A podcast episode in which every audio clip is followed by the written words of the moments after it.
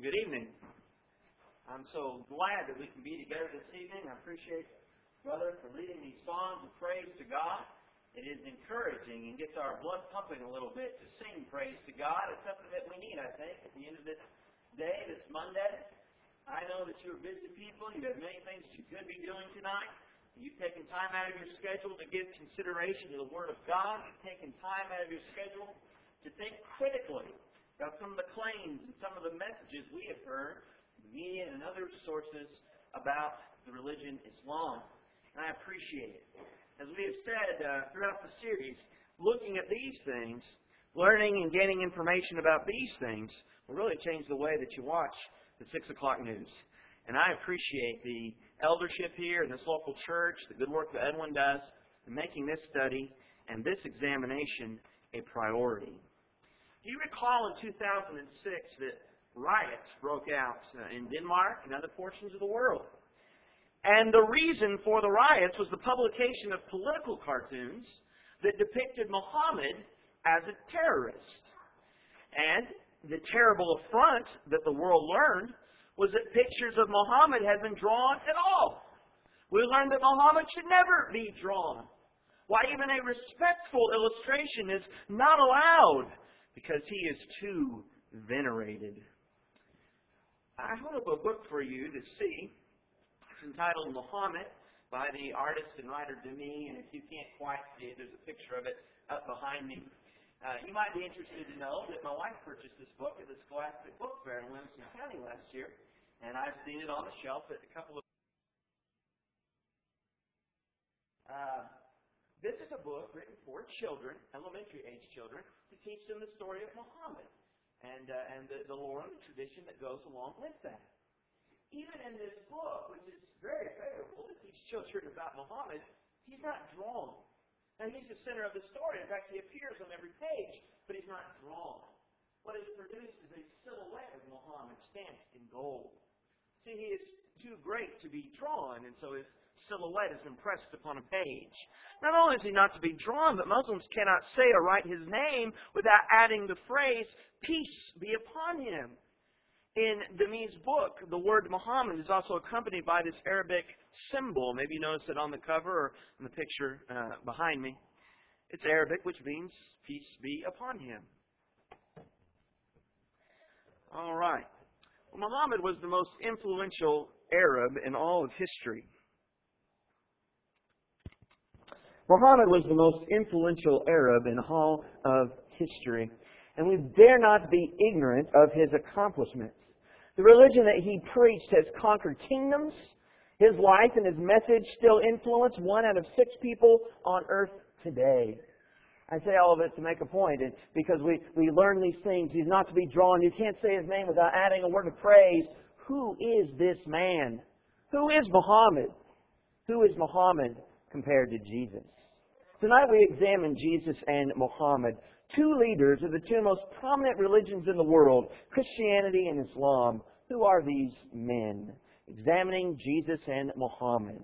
Number one, as you go to your notes, let's talk about Muhammad. Who was Muhammad? I want to share with you a little bit of information, biographical information about him. I want to share with you his story. Muhammad was born in approximately the year 570 A.D. in the city of Mecca. I have it circled there on the map. He died in Medina in the year 632. He was around 63 years old. Well, Muhammad was born, and shortly after he was born, his parents died. He was orphaned as a child, and he was raised by his grandfather, who then shortly died, and finally he was reared by an uncle in Mecca. At the age of 12, Muhammad accompanied his uncle to Syria. This was on a caravan, an important voyage. In going to Syria, the two encountered a monk there who looked at Muhammad and, as the story goes, said, "This boy is special. This boy bears the marks of a prophet between his shoulders. And the uncle must take very good care of him. Something great will become of him." His life is fairly quiet and pedestrian from that point.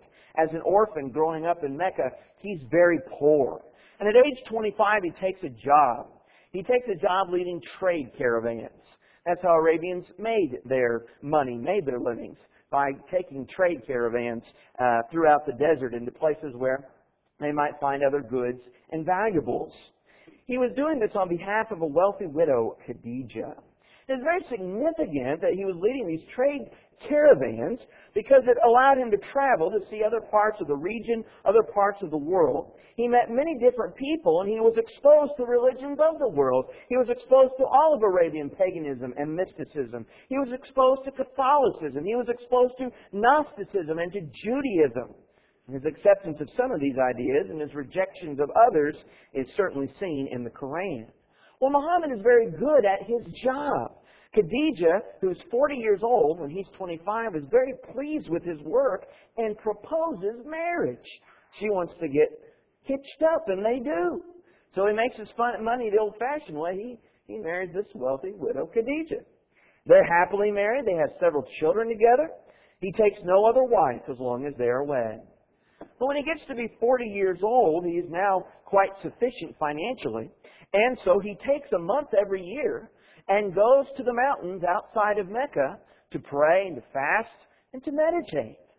Well, when he was 40 years old, it was one of these trips up into the mountains where he's all by himself, having his prayer and having his meditation, when the angel Gabriel appears to him suddenly and begins to choke him. He grabs a hold of his throat and he shakes him and chokes him and he says, "Speak, speak!" And Muhammad can just choke out, "I have nothing to say." And so he begins choking him again a second time. "Recite, recite!"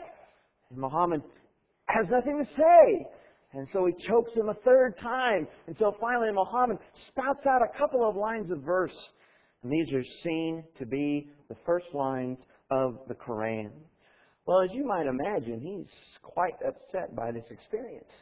And as he returns back to his house in Mecca and relates the experience to his wife, Khadijah, he's afraid that perhaps he's encountered an evil spirit called by the Arabians a jinn. But she's persuaded, no, it's something more.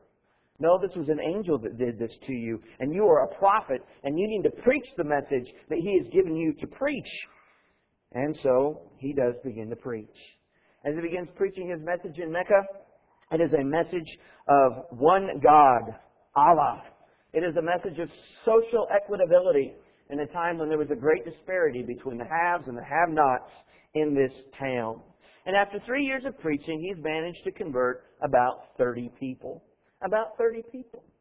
But he has so angered the powers that be in Mecca that they plot an assassination.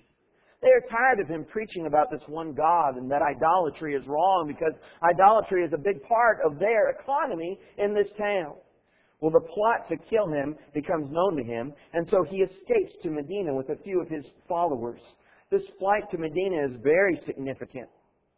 As he moves to this town, and we'll show it here on the map, once in Medina, he is seen as a great man. He asserts himself as an arbiter between feuding clans. He becomes a statesman, a leader in the community. He unites all of the Arabian clans in Medina, and they go to work forcing out the Jewish clans in Medina, those of prominence. From Medina, he preaches and converts many to Islam. And he leads them in raids against the caravans heading back and forth to Mecca for power as well as for loot.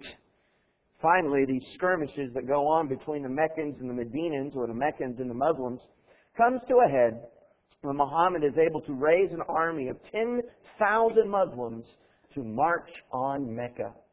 When he raises that army of 10,000 and word gets to Mecca that he's coming with all these soldiers, they surrender the town. They surrender the town without fighting the battle. But here's the condition of turning over Mecca. They all have to convert to Islam. As Muhammad takes the town then of Mecca, he is the ruler, he is the conquering prophet. All of the city is now officially Muslim. In 23 years, Muhammad had united the Arabian Peninsula, which had never been done throughout history. He had recited the Quran. He was the undisputed theocratic ruler of Arabia. And Islam was proclaimed forth by both preachers and the sword. A very, very significant figure in history. This is a little bit of Muhammad's story. Well, who is Jesus? Particularly, number two, who is the prophet Jesus in Islam? Or in Arabic, he is Isa. Muslims say that we believe in Jesus too. But we need to be aware that the Jesus or Isa that Muslims affirm is very different from the one that you and I love and serve. Muhammad mentions Jesus frequently in the Quran. That surprises some people. But as he talks about Jesus, as he retells the story of Jesus in his own words, in his own form, he greatly revises Jesus.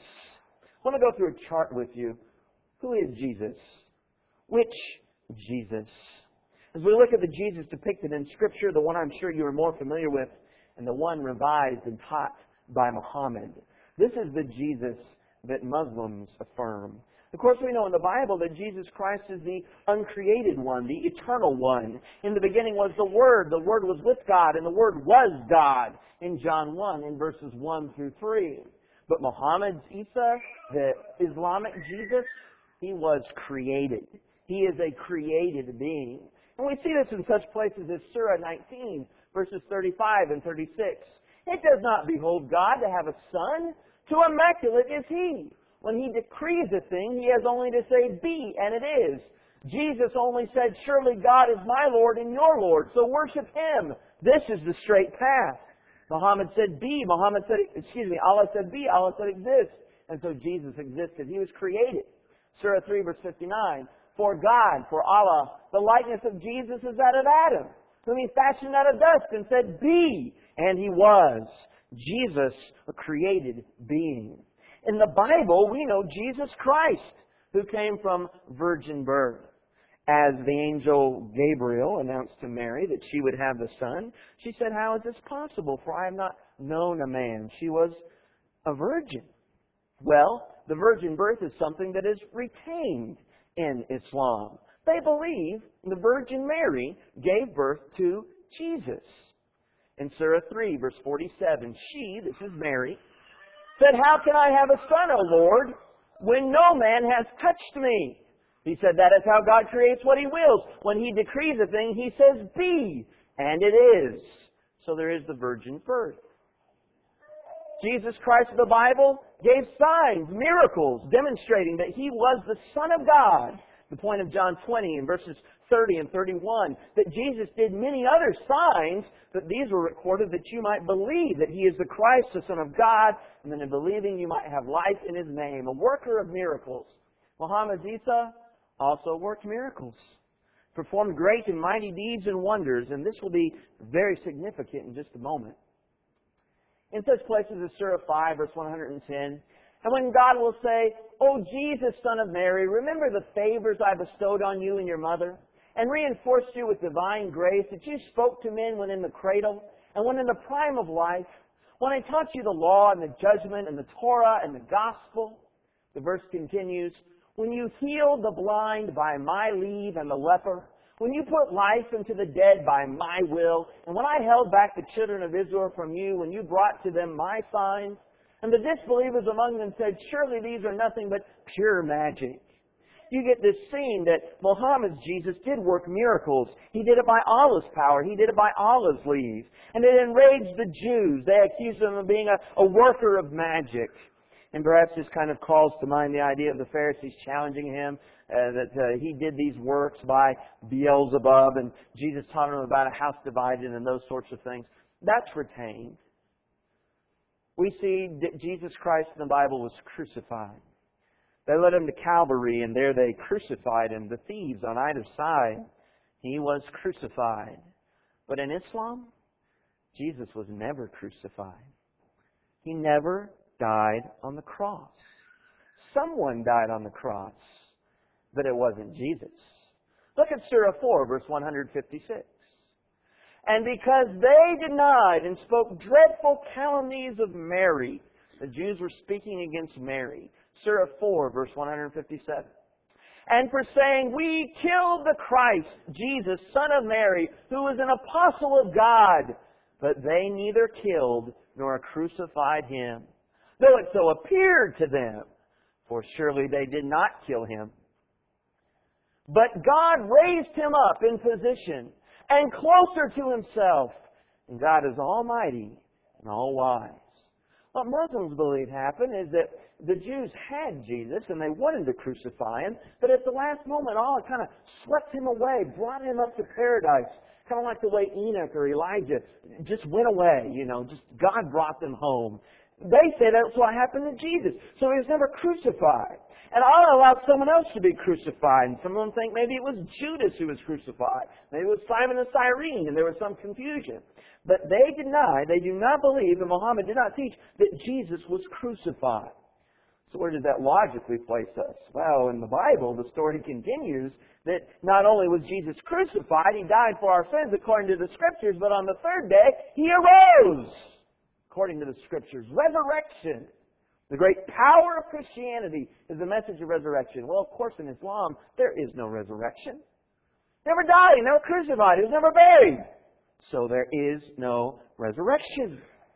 No resurrection, no Christianity. The Jesus of the Bible claimed to be God. We talked about this some yesterday. We'll talk about it in more greater detail even tomorrow. Unless you believe that I am, you will die in your sins. Unless you believe that I am He, you will die in your sins. In Islam, he denied any claim of ever being like Allah, of ever being God. Surah 5, verse 72. They are surely infidels who say, God is the Christ, Son of Mary. But the Christ had only said, O children of Israel, worship God, who is my Lord and your Lord.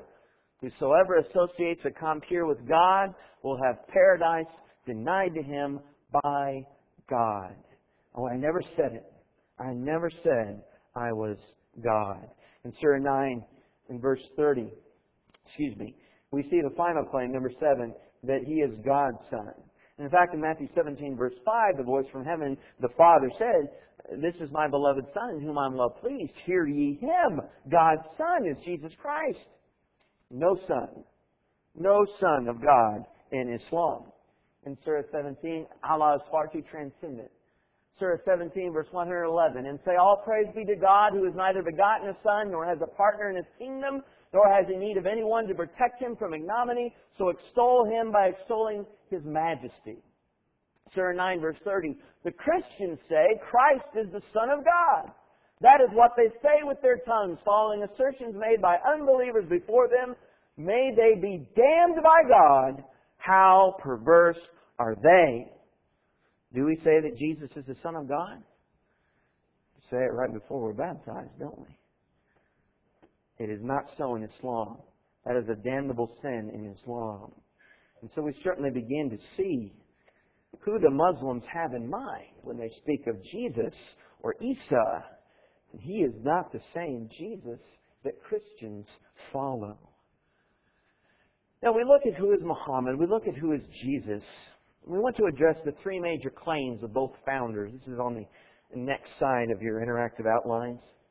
What is more stunning than their lives, the more striking I should say, is really their claims. Jesus and Muhammad made three claims that overlap each other. And I want to bring these claims to your attention and examine the evidence offered in the Quran and the Bible to either corroborate or expose these claims. Here's the first claim that both made. Again, they overlap. Both claim to be foretold in Scripture. Number 3 in your notes, both claim to be foretold in Scripture. Both claim that their arrival was prophesied. That is, they're foretold. God or Allah said they were coming. God had announced their coming. The people should have been looking for them. The people should have been glad for their arrival. Muslim apologists claim some very specific passages in the Bible foretell the coming of Muhammad. And just for example, let us look at two. The first is to be found in Deuteronomy 18 and verse number 18. And you might turn with me in your Old Testament there to the book of Deuteronomy in the 18th chapter. And hear the words of Moses in verse number 18. For here is one of the first places Muslims turn to say, see, Muhammad is foretold in the Bible. Deuteronomy 18, verse number 18. I will raise up for them a prophet like you from among their brethren, and he will put my words in his mouth, and he shall speak to them all that I command to him. The prophet would be like me, like Moses. Muslims say Muhammad gave the law like Moses. And Muhammad was a man like Moses. And Muhammad lived in the Arabian wilderness like Moses did for a time. And I wonder, is this the best understanding, the best interpretation of this prophecy of Moses? The Apostle Peter offers another. In Acts chapter 3 and verse 22. Acts chapter 3 and verse 22. Hear the preaching of Peter as he recalls to mind the words of Moses to the Jews who heard him preaching. In Acts 3 and verse 22. For Moses surely said to the fathers, the Lord your God will raise up for you a prophet like me from your brethren. Him you shall hear in all things, whatever he says to you. And it shall be that every soul who will not hear that prophet shall be utterly destroyed from among the people. Yes, and all the prophets from Samuel and those who follow, as many as have spoken, have also foretold these days. You are sons of the prophets and of the covenant which God made with our fathers, saying to Abraham, and in your seed all the families of the earth shall be blessed. To you first, God, having raised up his servant Jesus, sent him to bless you, and turning away every one of you from your iniquities. Peter uses this same prophecy and said it is applied, it is fulfilled in Jesus Christ. And it's the first of a long line of prophecies that are applied and fulfilled in Christ. Muslims don't take on the rest of the chain of prophecies. They like this one. No, my friends, this is not speaking about Muhammad. In John 14, 15, and 16, these three chapters in the New Testament, Muslims tell us Jesus was prophesying of Muhammad. Jesus said that Muhammad was coming. Would you turn with me in your New Testament to the book of John? And let's look at John chapter 14. You recall the setting here. It is the Last Supper. Jesus is having discourse with his apostles the night of his betrayal. And what is at issue is Jesus' promise of a helper. Who is this helper coming to the apostles? Well, Muslims key on in this idea of the helper, and they say it is Muhammad. Muhammad is the one who's coming. Well, I want you to notice John 14, verse 26, where we're told who the helper is. But the Helper, the Holy Spirit, whom the Father will send in my name, he will teach you all things and bring to your remembrance all things that I said to you.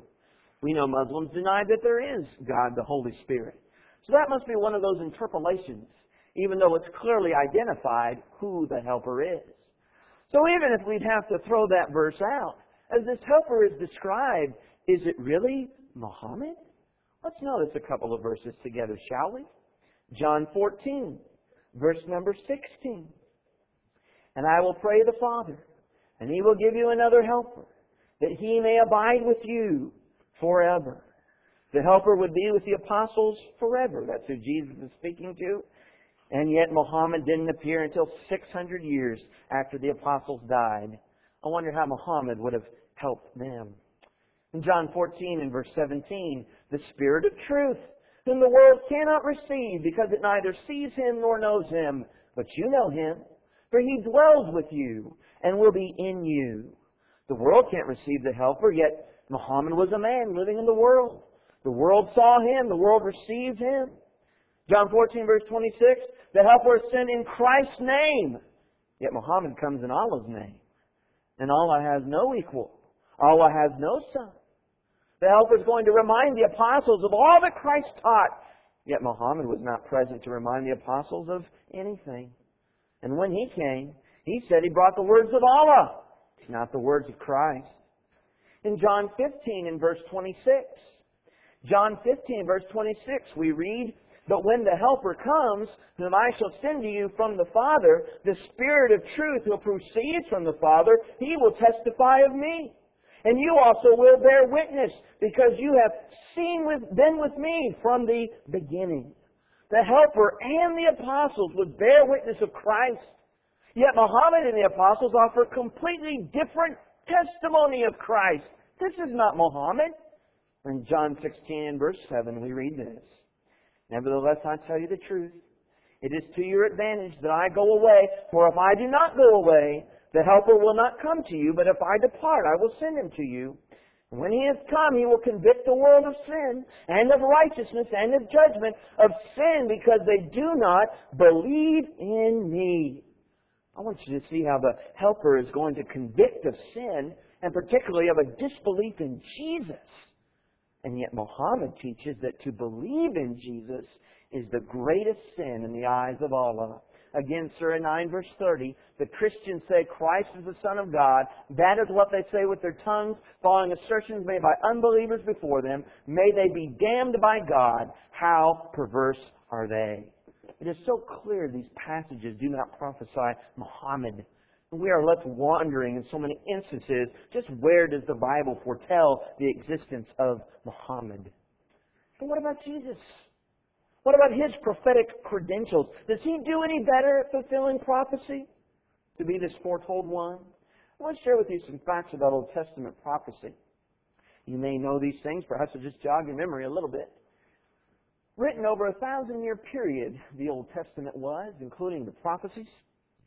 When we think about particularly the prophecies of the Messiah, there are 60 major messianic prophecies with 270 ramifications. There are over 300 prophetic references to the Messiah, and all of these things are recorded 400 years before the Messiah appeared. The Old Testament canon was closed, and it had even been translated into other languages before Jesus comes on the scene. And all of this creates something.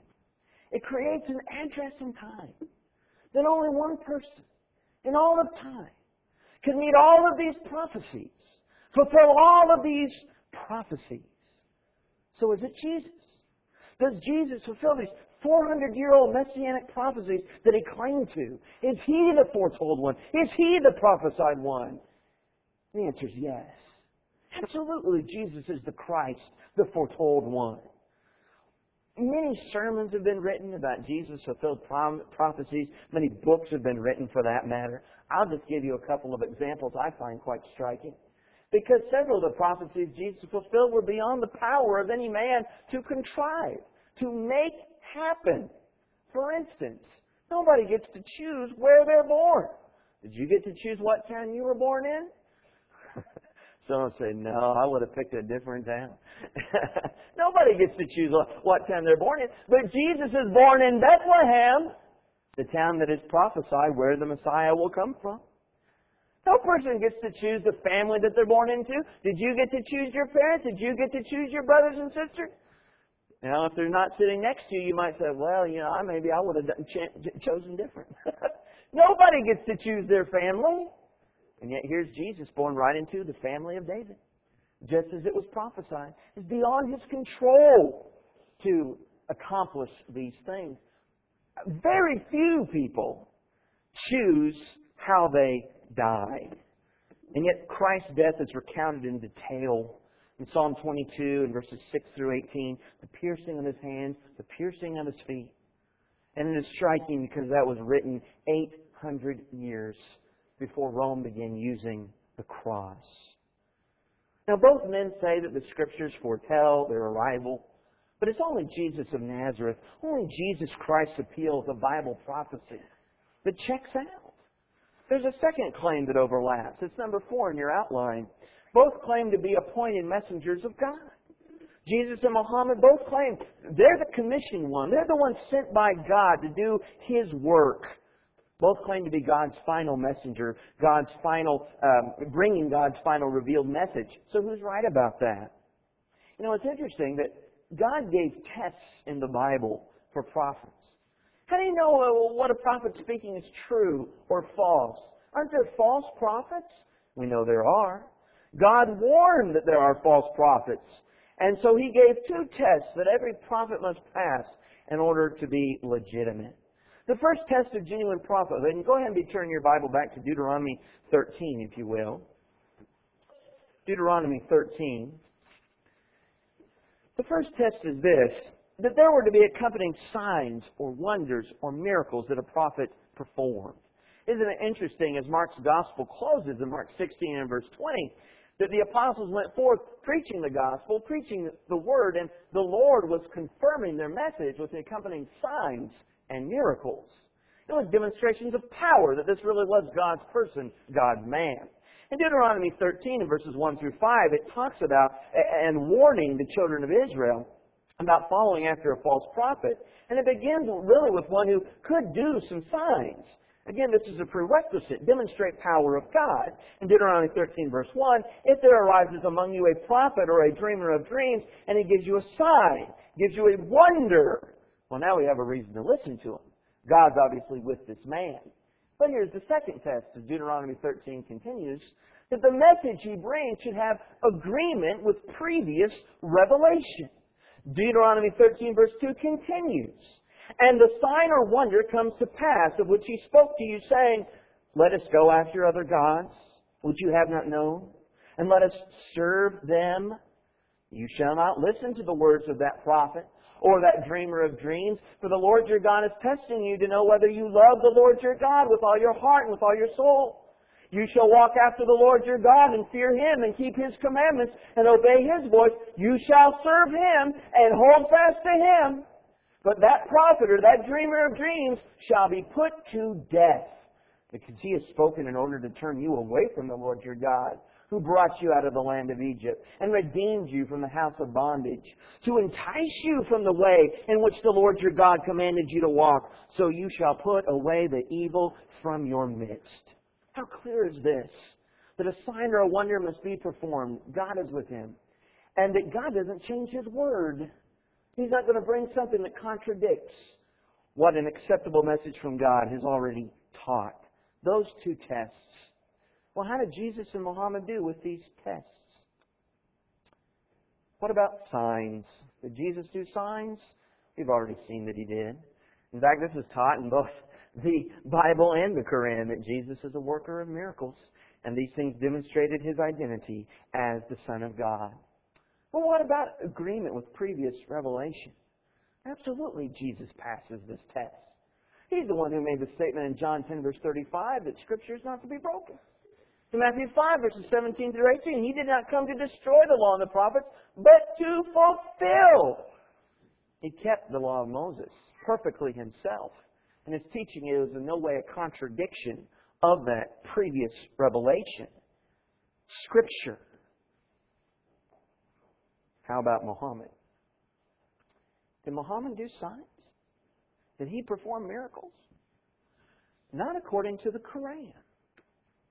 In the Quran, a real point is made to say he never did work any signs. He never did work any miracles. That wasn't his role. In such places as Surah 6 and verse 37. They say, how is it no miracle was sent down to him from his Lord? People questioning Muhammad and wondering, where's the miracle, prophet? Say, God certainly has power to send down a miracle, but most men cannot understand. Not just giving a sign. Surah 29, verse 48. You did not read any scripture before this, nor wrote one with your right hand, or else these dissemblers would have found a cause to doubt it. In fact, in the minds of those who have intelligence, these are clear signs.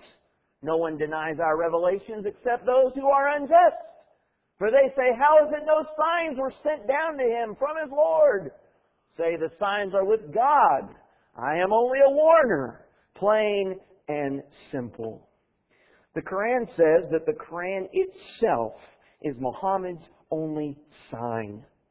And Muslims agree that Muhammad was too uneducated to speak something so beautiful.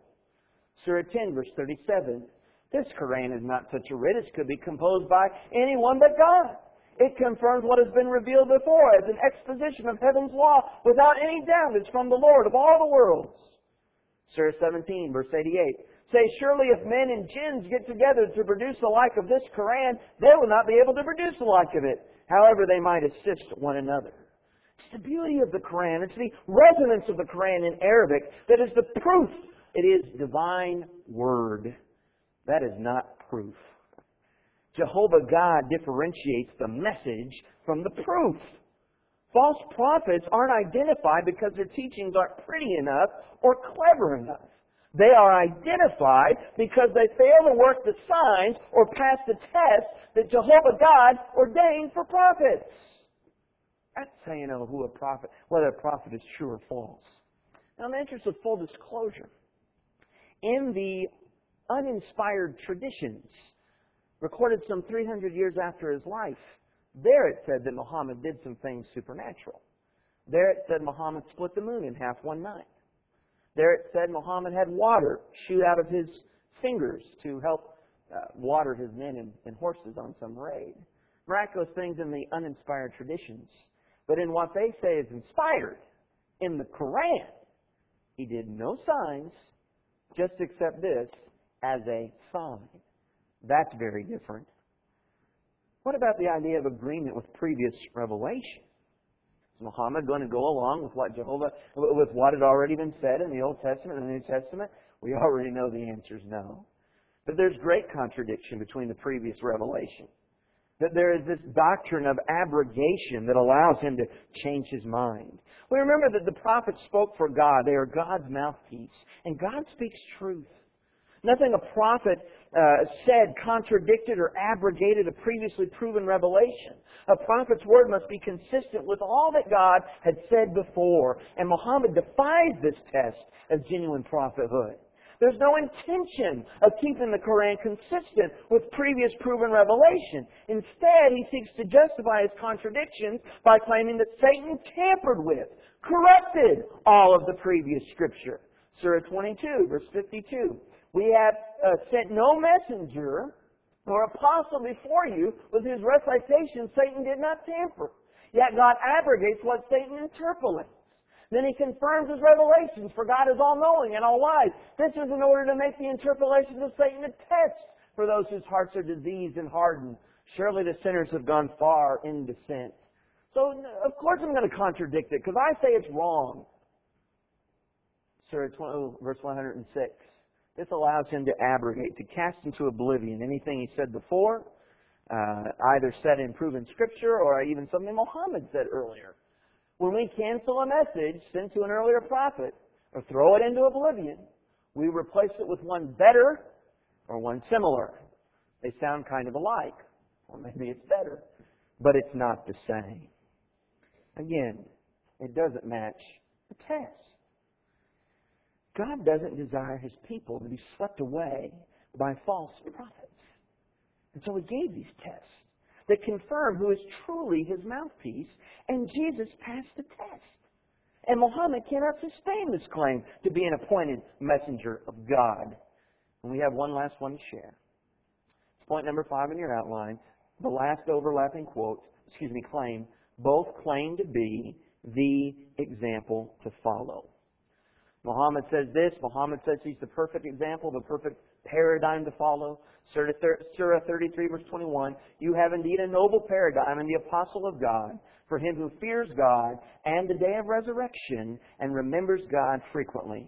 So follow Muhammad. Of course, we're familiar with such passages as 1 Peter 2 and verse 21. We're supposed to follow Jesus, and Christians understand we follow Jesus.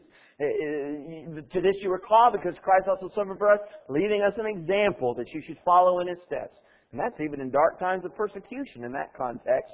Follow the example of Jesus. 1 John 2, verse 6. He who says he abides in Him ought himself also to walk, just as He walked. Follow the example of Jesus. 1 billion people in the world try to pattern their life after Muhammad's example. They're commanded to do it. But I want you to know it's a very difficult thing to do, because as we see the example of Muhammad, he was quite often a law unto himself. I'm going to give you a few examples of this. For instance, in the Quran, polygamy is allowed. Surah 4, verse 3, a Muslim can have 4 wives. A Muslim man can have 4 wives. Surah 4, verse 3, if you fear you cannot be equitable to orphan girls in your charge or misuse their persons, then marry women who are lawful for you, 2, 3, or 4. But if you fear you cannot treat so many with equity, marry only one, or a maid, or a captive. This is better than being iniquitous. So how many wives can a Muslim man have? A Muslim man can have 4 wives. But not the example. It's different for Muhammad. In Surah 33, verse 50, we have made lawful for you, O Prophet, wives to whom you have given their dower, and God-given maids, and captives you have married, and the daughters of your father's brothers, and the daughters of your father's sisters, and the daughters of your mother's brothers and sisters, who migrated with you, and a believing woman who offers herself to the prophet if the prophet desires to marry her. This is a privilege only for you and not the other believers. We know what we have ordained for them about their wives and maids they possess, so that you may be free of blame, for God is forgiving and kind. So the men get 4, Muhammad gets as many as he wants, and history says he had between 13 and 16. The youngest, Aisha, she was 9 years old. Now, only the prophet can defer or take wives at his whim. Other Muslims have to love their wives all equally. You notice at the end of Surah 4 and verse 3, when it tells you to take 2 or 3 or 4 wives, but if you fear you cannot treat so many with equity, marry only one. Well, what's that mean, to treat them with equity? Well, most Muslim scholars agree that it means that if you have multiple wives, you need to have a fair rotation of your time to do your husbandly duty by your wives, and you don't break the rotation. That's equity. But not so for Muhammad. Again, a special revelation for his case, that he can break the rotation and go to the ones he wants and ignores the others. Surah 33, verse 51. You may defer the turn of any of your wives you like, and may take any other you desire. There is no harm if you take any of those whose turn you had deferred. This would be better, as it would gladden their hearts, and they will not grieve. Each will be happy with what you have given her. God knows what is in your heart, for He is all wise and benign. So a special revelation from Allah tells the prophet, you treat your wives just however you want, visit the ones you like and leave the other ones alone, and do it however you want. It'll make their hearts glad, Allah told them. In Surah 33, verse 56, we see that Muhammad is supposed to be venerated, but supposed to be spoken highly than any of his Muslim brethren. In Surah 33, verse 56, God and His angels shower their blessings on the prophet. O believers, you should also send your blessings on him and salute him with a worthy greeting. And as we mentioned at the beginning of the lesson, Muslims don't say his name without saying why. Peace be upon him. This is why. It's enjoined. You talk about him differently than any other Muslim. He has special etiquette. You're supposed to treat the prophet different than any other Muslim. In Surah 33 and verse 53, how is it should you go by Muhammad's house? He said, O you who believe, do not enter the house of the prophet for a meal without awaiting the proper time, unless asked, and enter when you are invited, and depart when you have eaten, and do not stay on talking.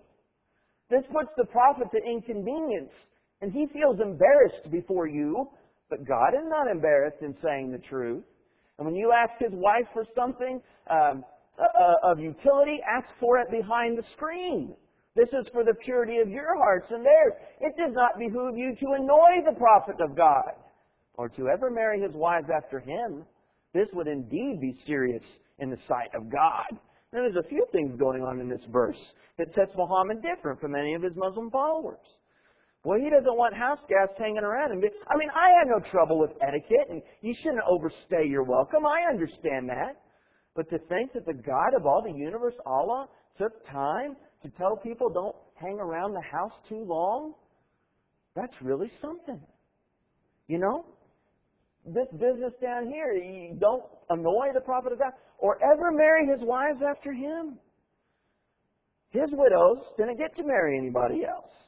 The other Muslims' widows could marry. In fact, Muhammad even married a couple of his buddies who died in jihad, their widows. But not so when he dies. Nobody marries his wives. It's just different. You see, he's a law unto himself in many respects. And yet they're supposed to follow this perfect example. So what is the example? Do as I say, not as I do. The example is that Muhammad is favored by Allah above any other Muslim. And so some things in life are just a little bit easier for him. This is not the way it is with Jesus Christ. This is not how he set an example for Christians to follow. And the thing is, as the Son of God on earth, you might think that he would take a pass on some of the more difficult things. Surely he should be favored and shown special treatment, if anyone. But that's not the way he was. He humbled himself to the point of death, even death on the cross. Didn't take a pass there. He experienced humanity fully, facing trials, and facing temptation. He was tempted in all points, as are we, and yet without sin. He didn't take a pass. He didn't try to be a law unto himself. In fact, he lived perfectly consistent to the Scripture, the previous revelation. He fulfilled the law of Moses to such a degree.